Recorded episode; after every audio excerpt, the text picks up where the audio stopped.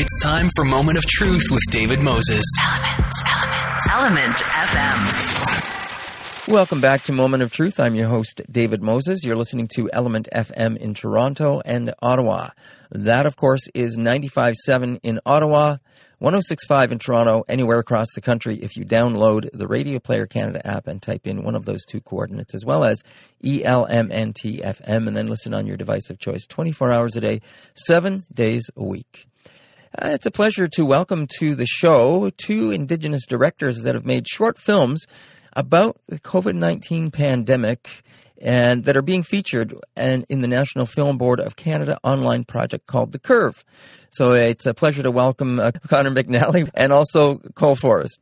Ani, hello. there you go, Ani. Uh, thanks for joining us, guys. Much appreciated. And um, whereabouts? Uh, oh, so Connor, you're you're in Edmonton.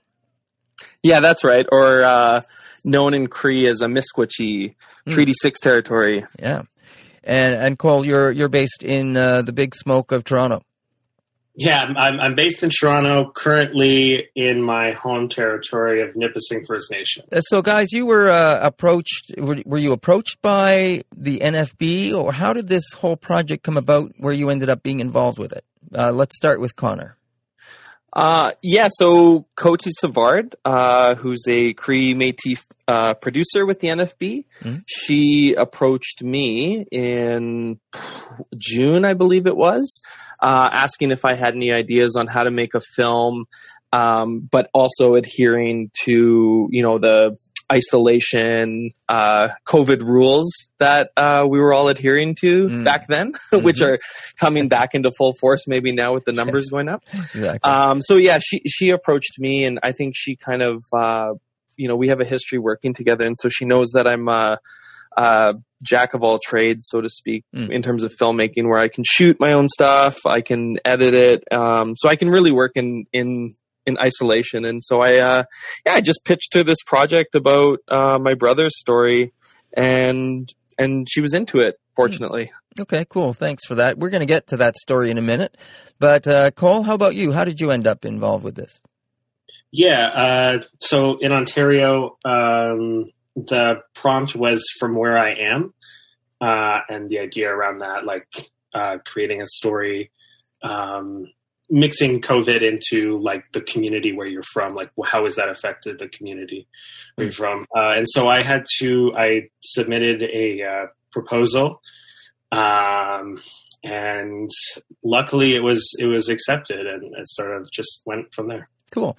And now you guys both submitted and, and eventually developed uh, two short five minute films. Um, uh, Connor, yours was called Very Present, and Cole, yours is called Nbisiing. And um, so, uh, Connor, you had started to tell us that the story is based around your brother.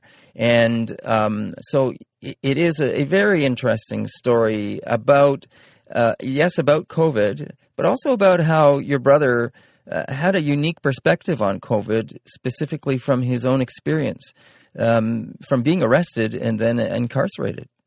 Yeah, well, he, um, yeah, I think it was back in 2012. He, he was arrested and uh, he he was put into uh, jail, I guess, for a few nights, and then um, I guess part of his sentencing was house arrest.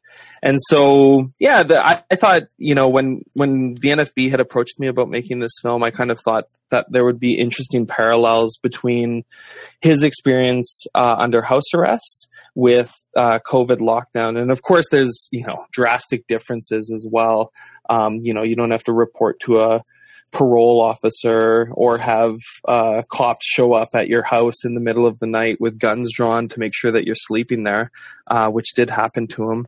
So you know, there's there's there's parallels uh, nonetheless, and yeah, I thought it would be great to explore that and and let my brother Riley. You know, um, tell his story and and share it with with I guess now it's you know national, international. yeah. Yeah. So when you approached him with this idea, because it is really interesting that you know you you chose this, what mm-hmm. did he think initially? Uh, my brother, I, I wouldn't say I had to twist his arm, but um, when I approached him about it, he initially was perhaps a little bit reluctant just because the story is so close to him and so personal. Um, but you know, I he, he, took a few days to think it over, and I think um, you know he obviously agreed to do it and I'm glad he did. And I think in a lot of ways, when we conducted the audio interview that mm. is in the film, mm. you know, in, in some ways, I suppose it was maybe a little bit therapeutic for him to, mm. to actually verbalize this experience and just lay it out on tape, not really on tape, but mm. on a, on a Marantz, uh, digital recorder. Um, but yeah, no, it was, uh, it was, it was a really positive experience. My brother and I are really close. We've mm-hmm. worked on lots of film projects together, so he he knows my style. And and as I was editing it, I was showing mm-hmm. him where I was going with the film and and making sure he was comfortable with everything that was going to be included. And you know, it's it's the thing, right? When you're making a, a documentary about someone else, if they're not happy with it, then yeah, I don't really see a point in sure. in doing it, right? Well, I'm glad to hear that he's he's on board and he liked what you, you came up with as a final product. Yeah, and it, it is an interesting story. Especially, what what did you learn from this? What did I learn? Well, I mean, I learned lots in the editing process working with the NFB. Mm. Um, of course, uh, Coty, along with uh, another producer who has a tremendous amount of experience, David Christensen, mm. they, you know, provided me with feedback uh, throughout the editing process. And I think I learned a lot in that regard. Most of my films prior to this are very independent where I'm kind of in a bubble.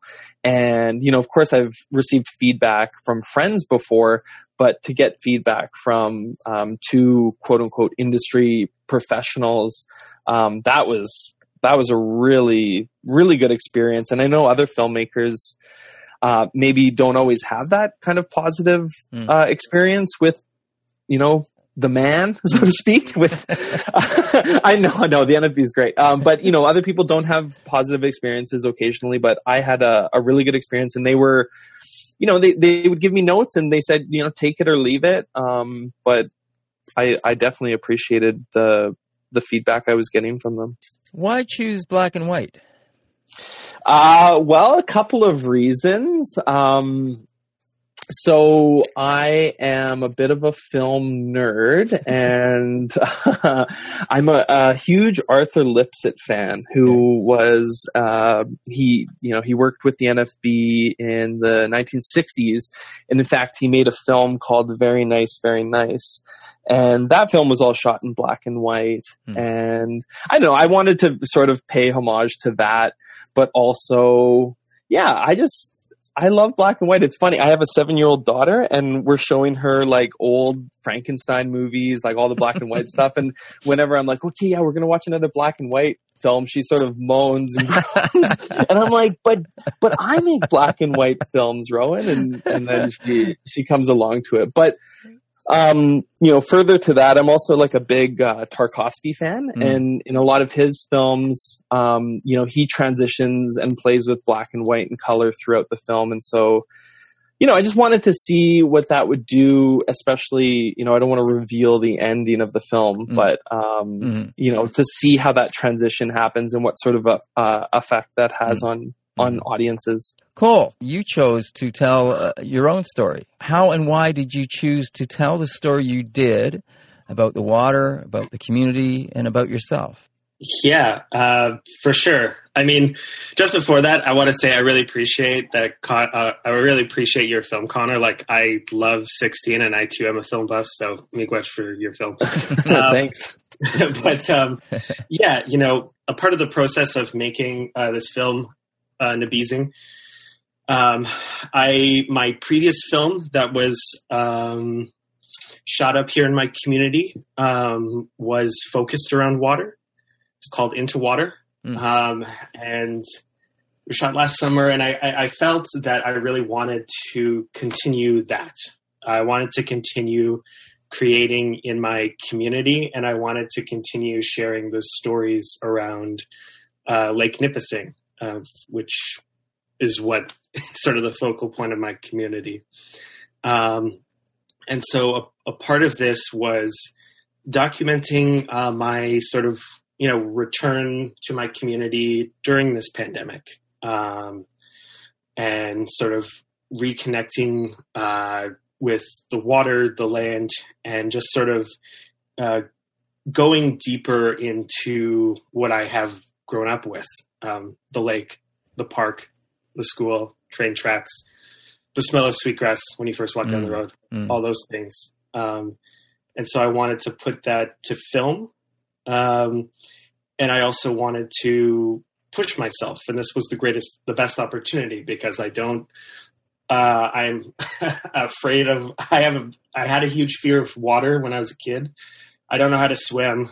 Um, and I'm always reluctant to do those things. So it was the perfect time to document me going into the water, me kayaking for the first time, um, and exploring what is in the heart of this lake. You can't swim. No. wow. It, it's a very uh, beautiful film. The shots of the water are great. The sound of the water, just the sound of that water, which you talk about, about the healing power of water in your film as well.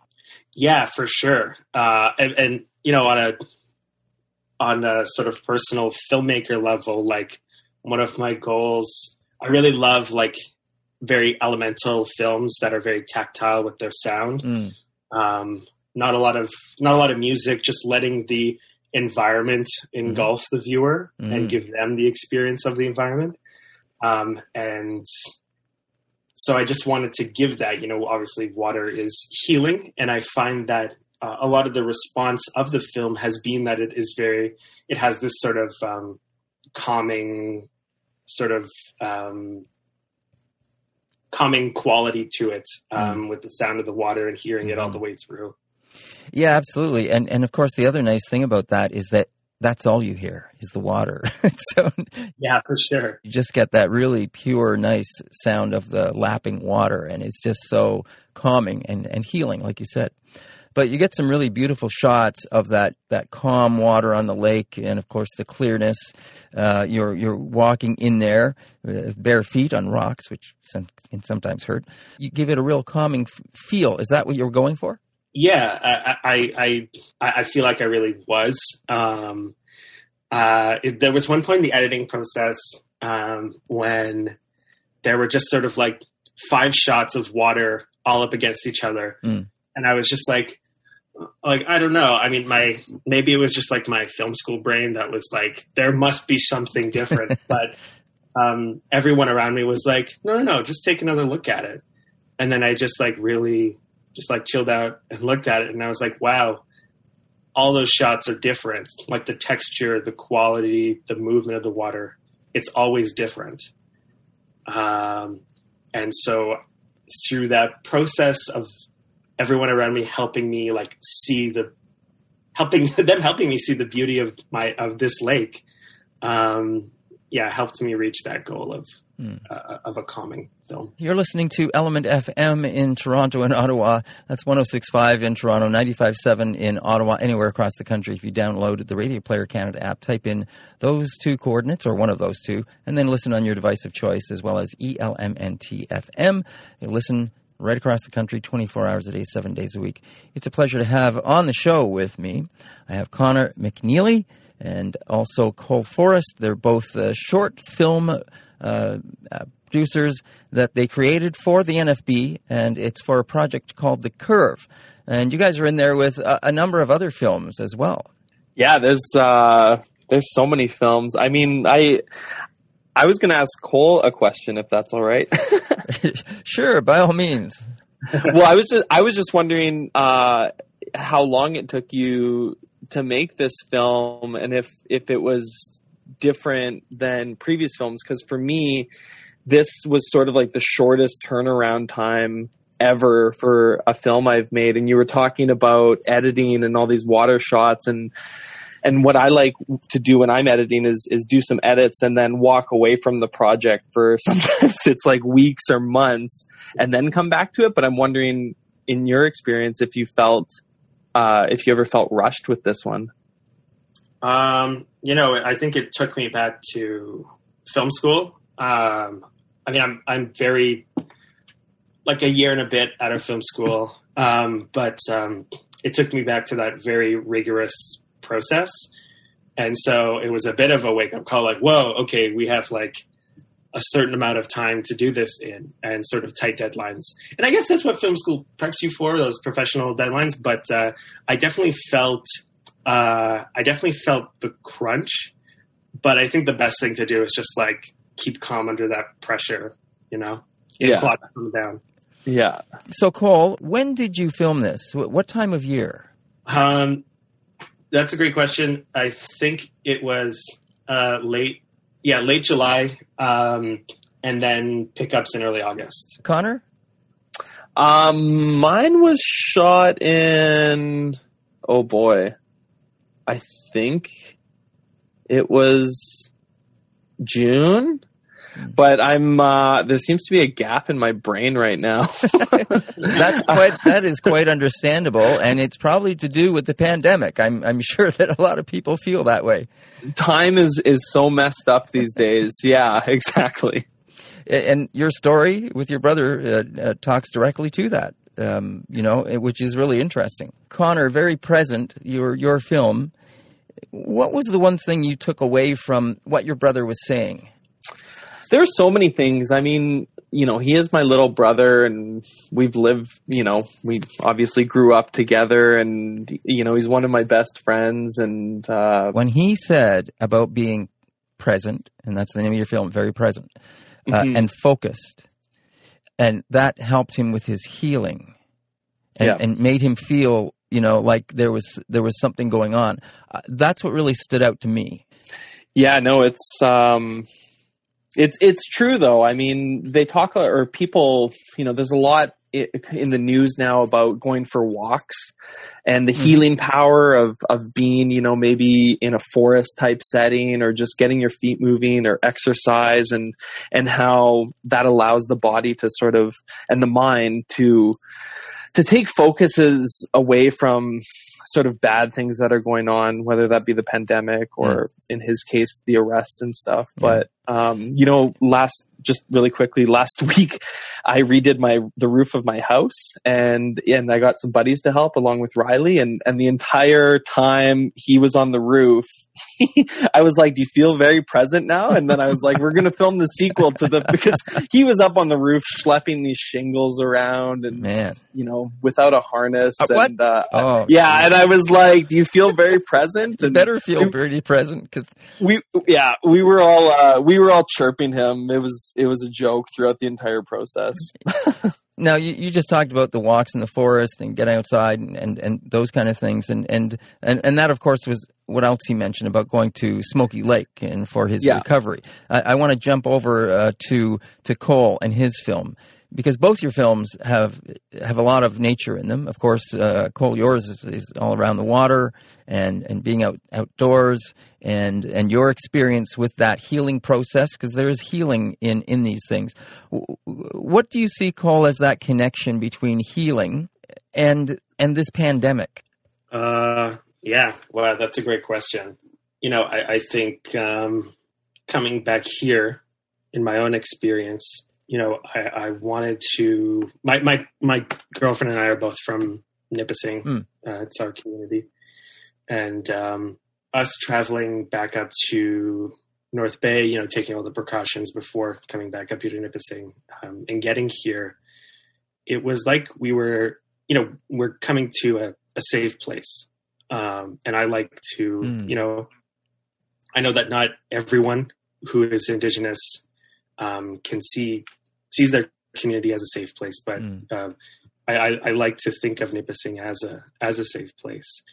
And coming up here, you know, getting out of, you know, when I was in Toronto, I, I don't think I left my apartment for like 90 days. Like I, Wow. I mean, I went out early morning and at night and never left. Um, and was sort of in the radius of my neighborhood. hmm And so to come up here to feel the quiet, like in my, in my heart, in my mind, and to just breathe the fresh air Mm. of your community, I think that in itself is healing. And this film just sort of helped me explore that more. Okay. So I'll ask this one last question to each of you. What is the takeaway that you were hoping that people viewing your films would have? Cole? I well, that's a great question. Um, I think it goes back to when I was in film school and I was prepping my last film that was shot here. My DP, Michael Yari Davidson, shout out MJD. He um, he he looked at me and he said, "Cole, like I want this film to feel like we're in Nipissing. Everyone who sees it is in Nipissing." Mm. and that's just that's stuck with me ever since then. That was like, okay, when I make a film in Nipissing, in my community, I want people to feel like they're there. so that's you know, I, I want them to feel like they're there with me, Okay. and I just want them to enjoy the calming presence of Lake Nipissing. Okay. And Connor? I'd say with my film, I want people to take away, you know, a feeling of hope Mm. that, um, especially, you know, for us as Indigenous people, there's oftentimes, especially in, in mainstream media, lots of negative, um, dark stories.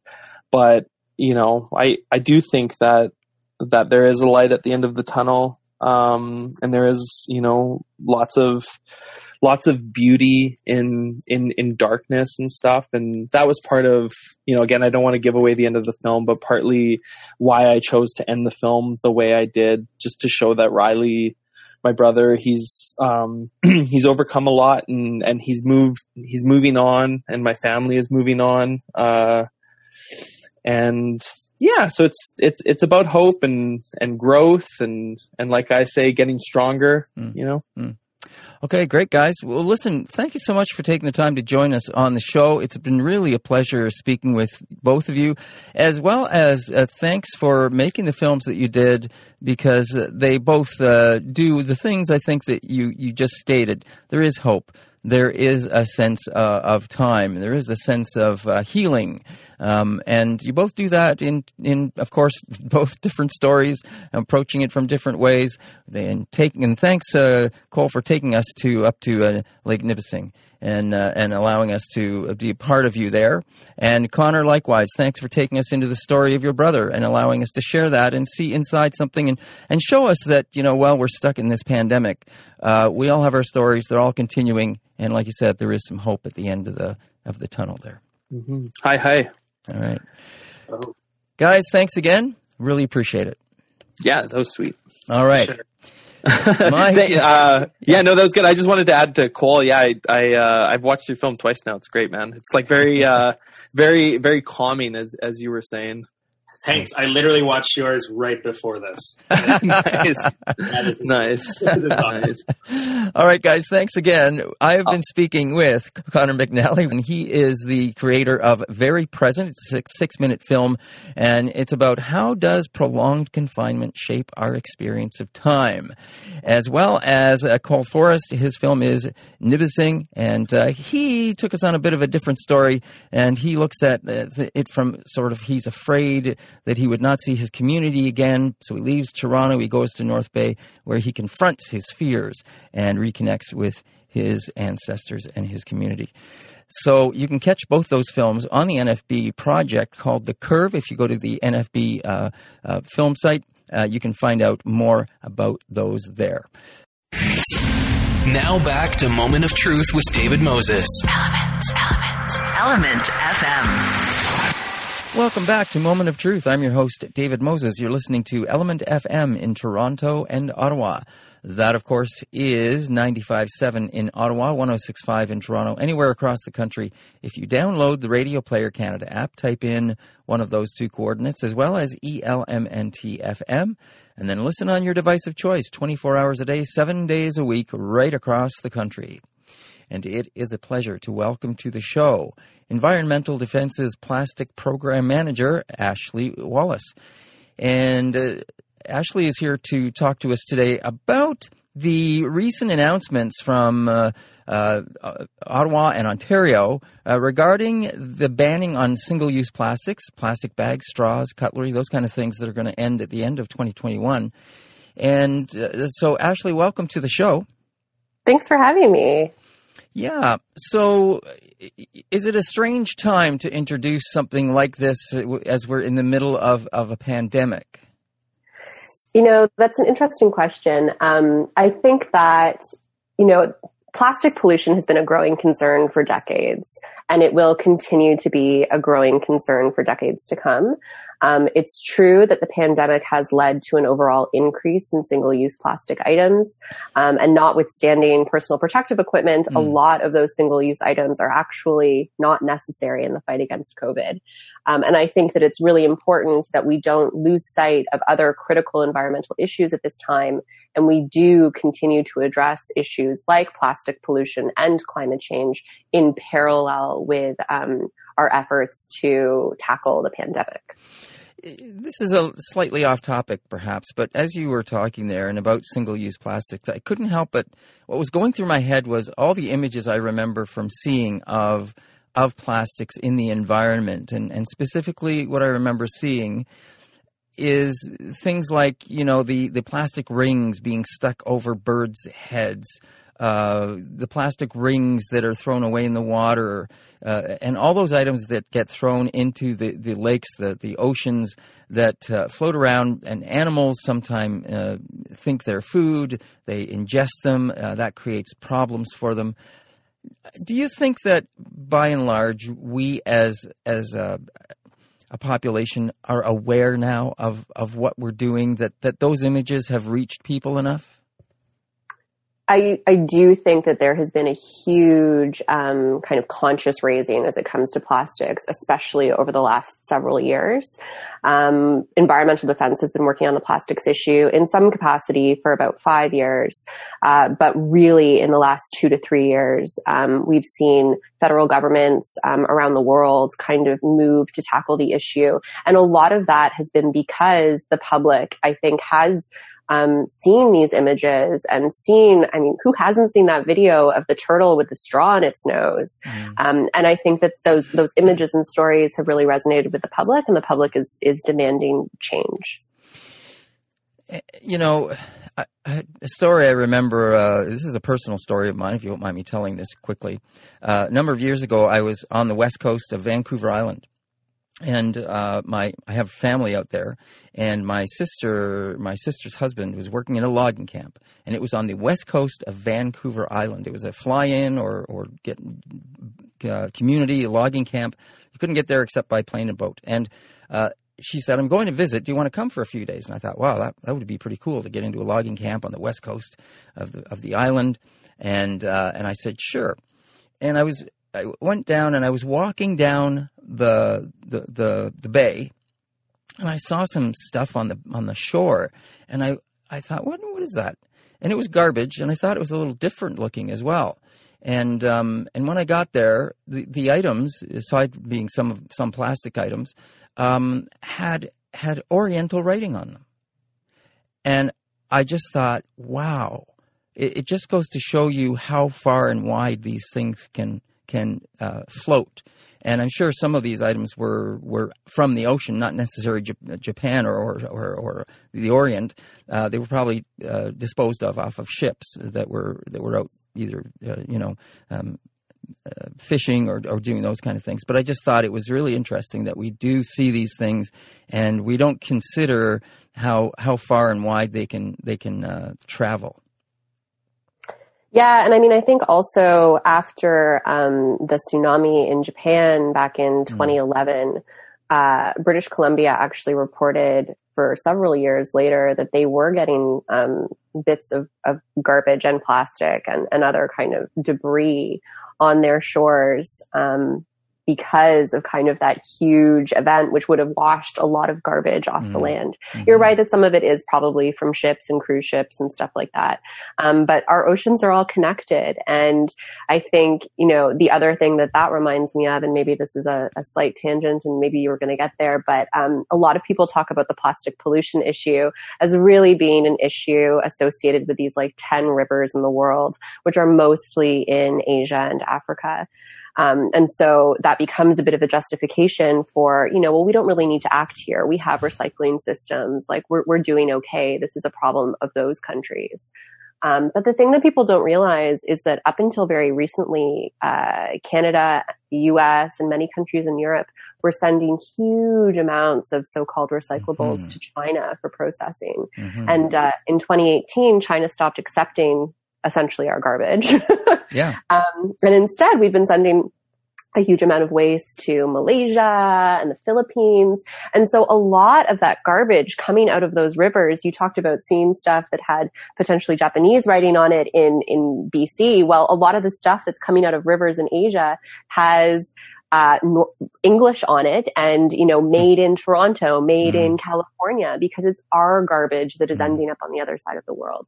Um, so this really is a global issue that needs global action.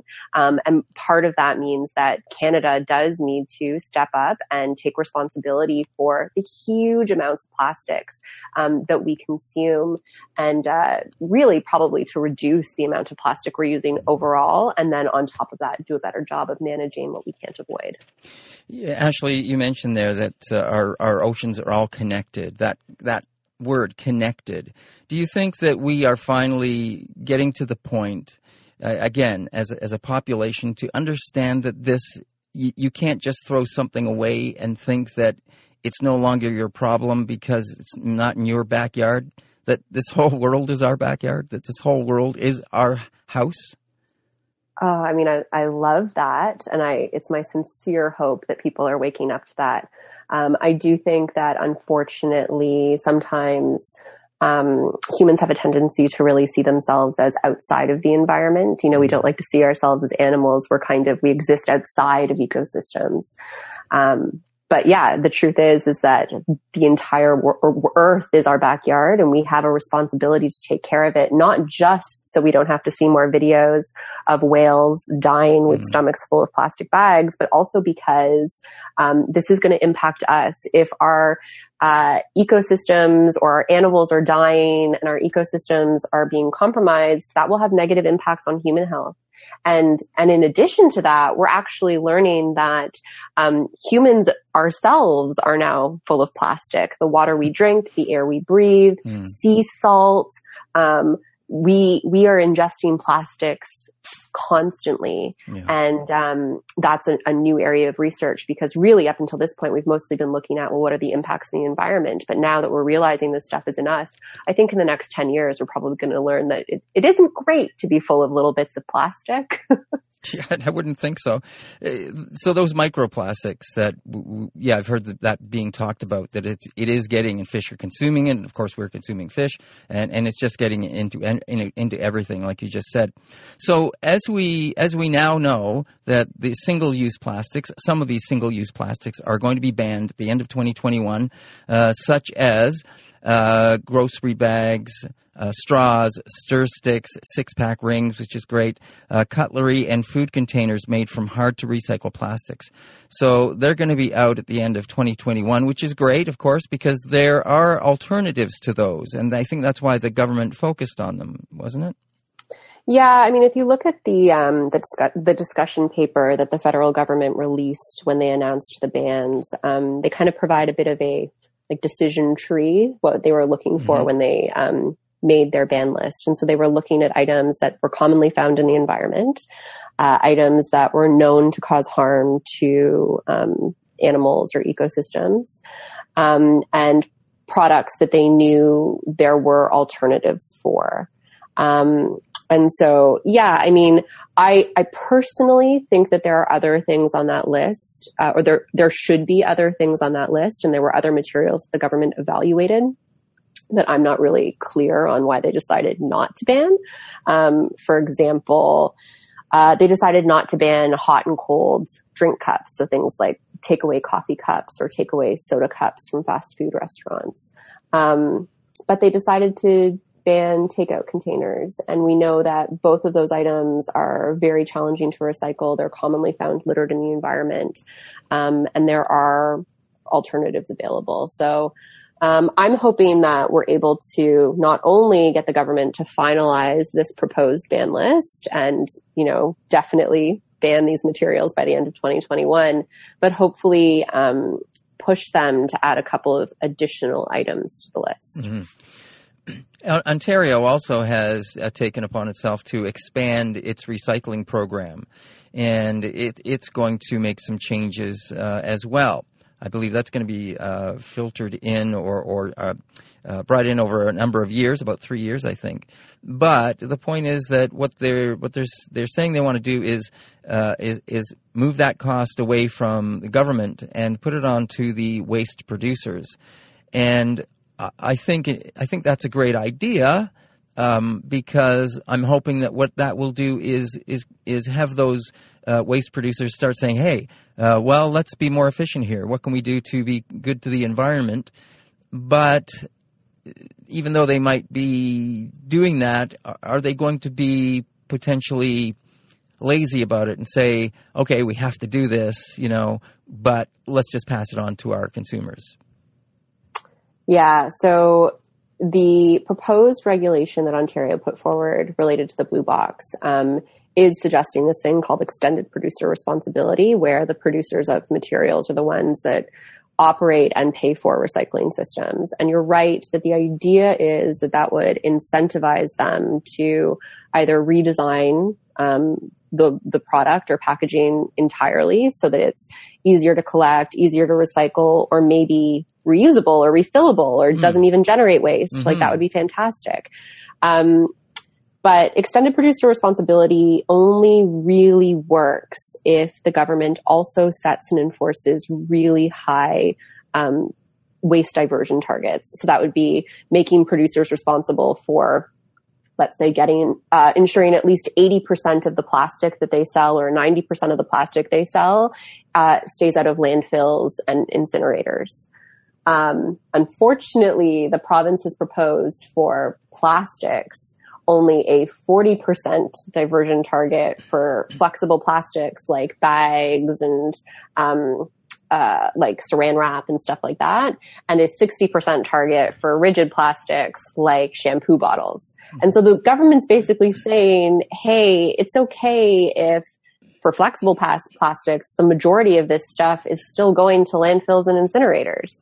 Um, and their argument for that has been that, you know, producers say it would be, they're barely recycling this stuff now and to do anything more than 40 is just too hard to achieve. And I would say, well, if, if you can't actually manage this material and the best you can do is that 60% of it is still ending up in landfills, incinerators, in the environment, then we shouldn't be using it. Mm. Right.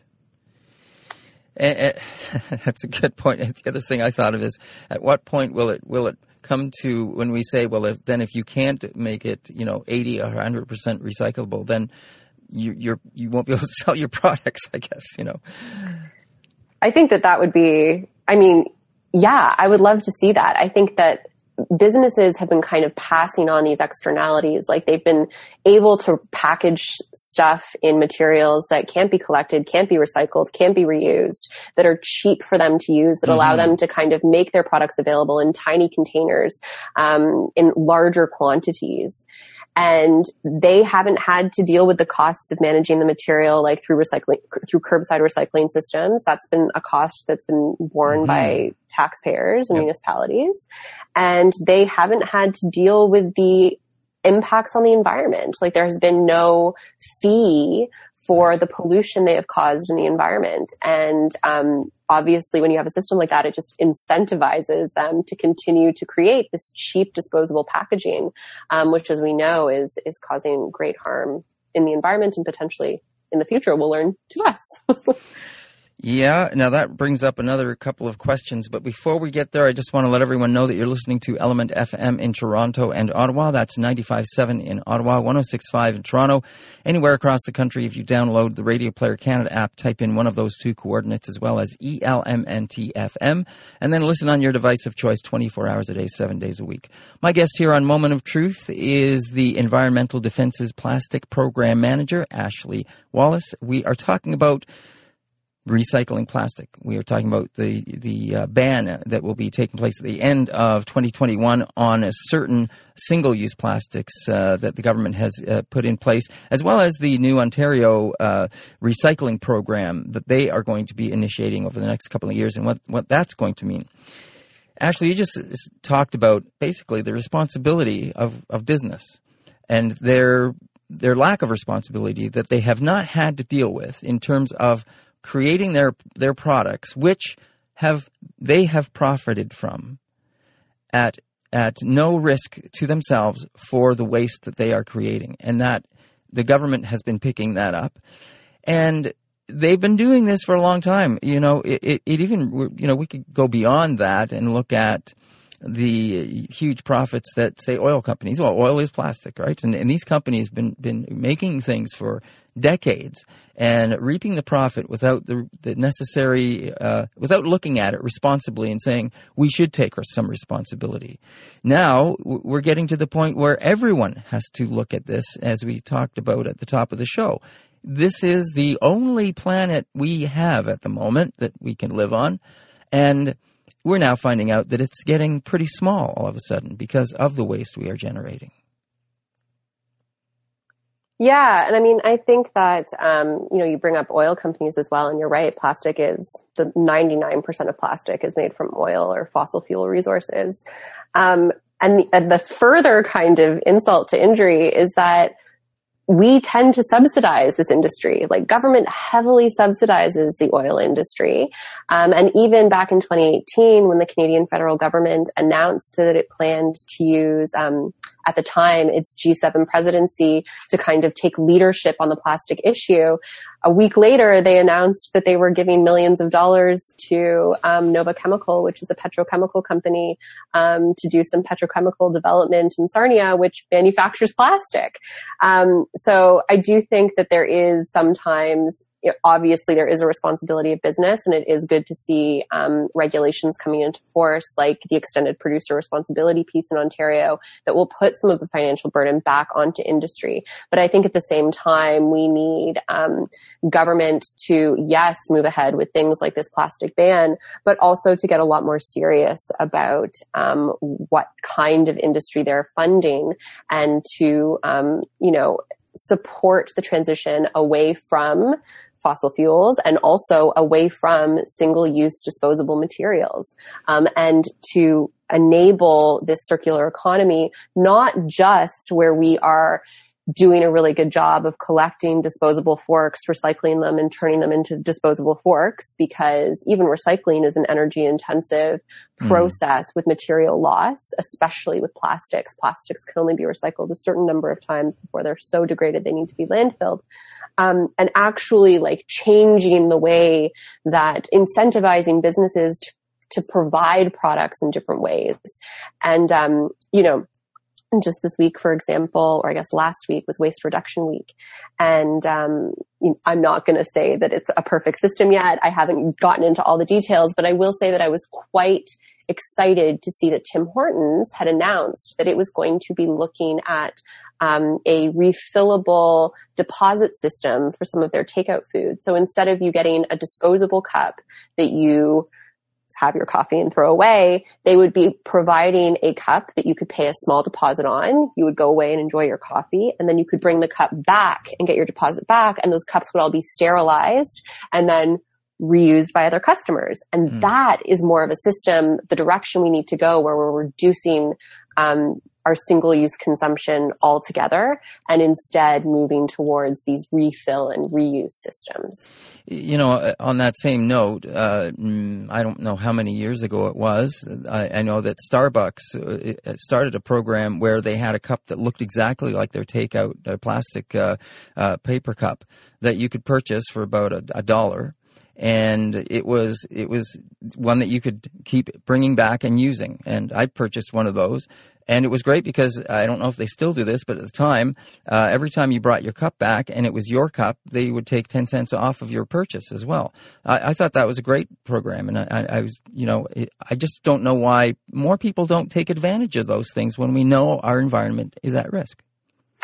Yeah, and I mean, I think that that's actually a pretty common sort of initiative that a lot of cafes offer when you bring mm-hmm. your own cup. Um, obviously, as somebody who tries to walk the talk, I also almost always have a coffee cup in my bag just in case I need mm. a caffeine fix and don't want to take a disposable cup.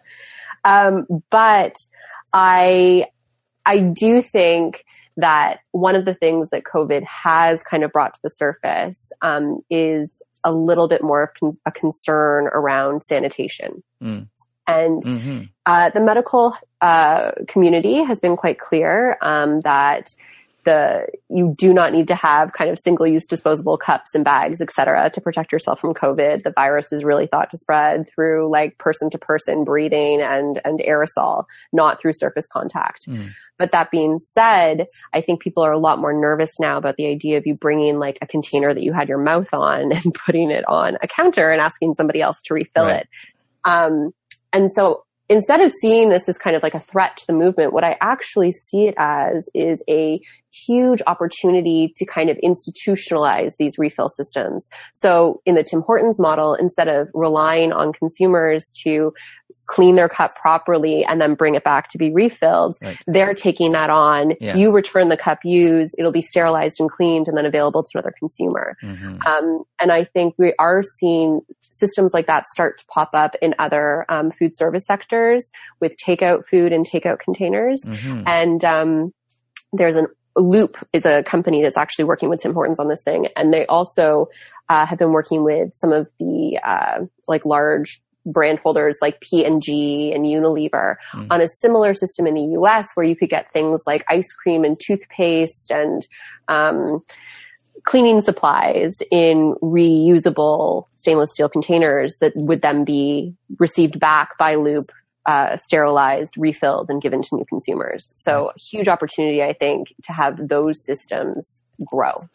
You, you know, we talked about the oil companies a little bit earlier, and you talked about how we subsidize these these businesses.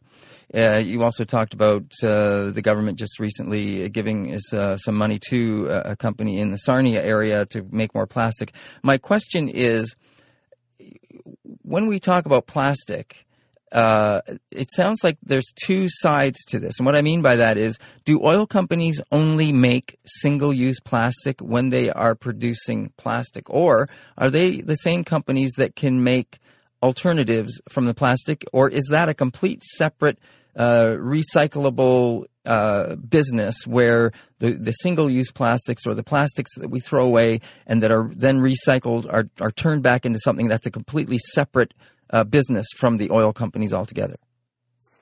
So, I think, um, I mean, it, it depends. The oil companies, it sounds like, are starting to get more interested in involving themselves in the recycling sector. Um, as they see kind of this pressure to move away from single use plastics and therefore potentially, like if we really do move away from single use plastics and what we're doing is reusing or recycling the same materials that are already out there over and over and over again, we would stop using or greatly reduce the amount of oil we're consuming Mhm. to produce plastic, right? Mhm. And so it would make sense that they would want to maybe transition a little bit way, away from that kind of primary production and more to recycling systems. Um, what we have seen is that some of the companies like Dow, for example, which is a, a petrochemical company, have been promoting an idea of like chemical or advanced recycling. And so that is a little bit challenging because they're like, okay, well, what we can do is we can take all the hard to recycle plastics and we can put them through these complicated processes that instead of just breaking them down into little plastic pellets and then melting them and making new things, which is how recycling works right now, mechanical recycling, we will put them through chemical processes and actually break them down to like their original polymers and then in theory use those to produce new plastics. So it's like a more intensive process. Um, and I think they're seeing that more as an opportunity for growth. The, the challenge is that, um, to date, chemical recycling or advanced recycling has never been scaled up and like it, it hasn't been shown to be um, financially or energetically possible to scale it up. Like it takes extra energy to put Mm. uh, plastics through this process. It uses additional fossil fuels to kind of like break down the the bonds and the plastic and turn it back into its original polymers. There's huge amounts of um, energy loss and use, and it's expensive. Mm. Um, and so if we did end up scaling up chemical recycling, it probably would still require a significant amount of oil input to run those systems. Um, which would mean that it wouldn't really be a solution. Like I think really the goal needs to be not just to keep plastic in the economy in a circle, but to also ensure that that circular economy is low carbon and non-toxic. Um, and I think that really the only way to achieve that is for us to dramatically reduce the amount of single-use plastics we're using, mm. which is why this federal ban is is such an important step. And um, really, uh, it needs to be, I think, prioritized even more in the government strategy. And are you are you encouraged that that will happen? I mean, if you look at the rest of the discussion paper that the federal government announced, I think understandably the bans got a lot of attention, um, and the bans were something that they had committed to. So I get it. Um, but a lot of the rest of the conversation is focused on improving recycling. Um, and as I, I mentioned earlier, you know, recycling plastics is just it's not really possible at the level we need it to be. Um, and I think, you know, recently there's been a couple of pieces that have come out from various uh, media outlets in the US and Canada about the the lie of recycling that was essentially sold to us by the plastics industry. Mm. You know, back in the 60s, people were concerned about all the plastics that were building up and industry's response was like, we'll roll out these comprehensive recycling systems. But there's documentation to show that they knew right from the get-go that recycling was never going to be um, economically uh, like it wouldn't make sense economically. And the materials that we produce now are so much more complex and in such a great volume that our systems just can't handle them. Um, recycling works way better when you're recycling metal and paper and glass. It's not so good at handling plastics. Well, why do those comments and promises sound so familiar? Please give us a, a, license to keep doing what we're doing. Yeah, exactly. um, you know, the other thing, of course, that it, the oil companies that I've heard recently, because there is a definite change from automobiles that are uh, run on oil and gas, they're moving away to, to of course, electric vehicles. Um, I heard that oil companies are starting to focus more on plastics and trying to sell those plastics to developing countries. And they're starting to lobby these countries to reverse some of the some of the um, uh, laws they have in place, so that they can start doing that to these countries. And I, I thought, you know, I, have you heard similar things to that?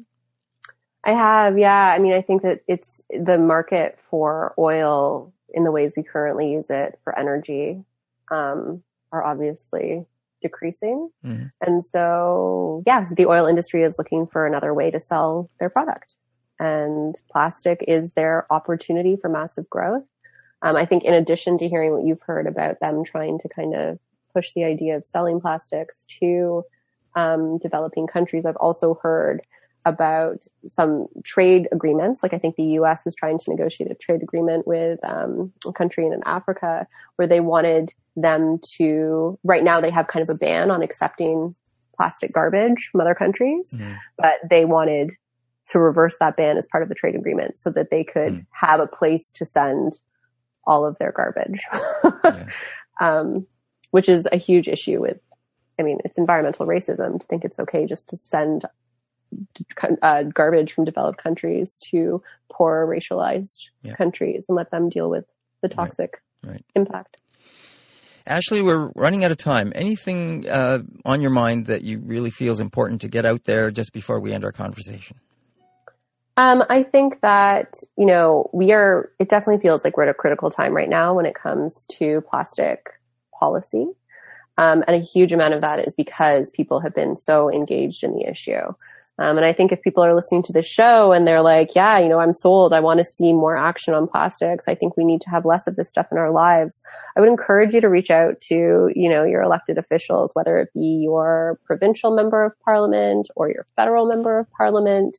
Um, let them know that you're concerned and you are supportive of uh, you know, regulations and laws that hold producers accountable and that keep this stuff out of our environment. Um, because I think they get a lot of negative comments, but they don't always get uh, support for uh, initiatives, like government. I think government gets a lot of negative comments. Don't do this. Don't do this. Mm. They don't hmm. necessarily hear from the public how supportive we are of it. So right.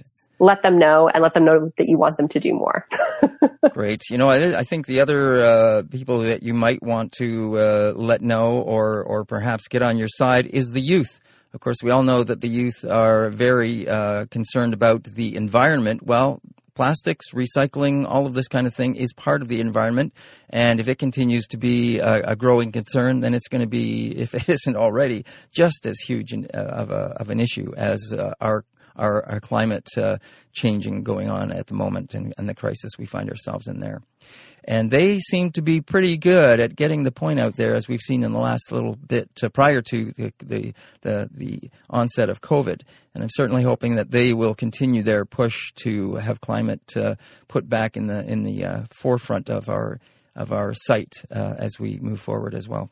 I agree. Yeah, bring on the youth feel very inspired by them, but also don't force them to shoulder all the burden. Oh, God. oh no, no, no, no, no, no, no, no. Not saying that whatsoever. I know that isn't what you were saying, but I'm also very acutely aware that we made maybe not an ideal situation for them. And so we definitely have a responsibility to make sure we do better.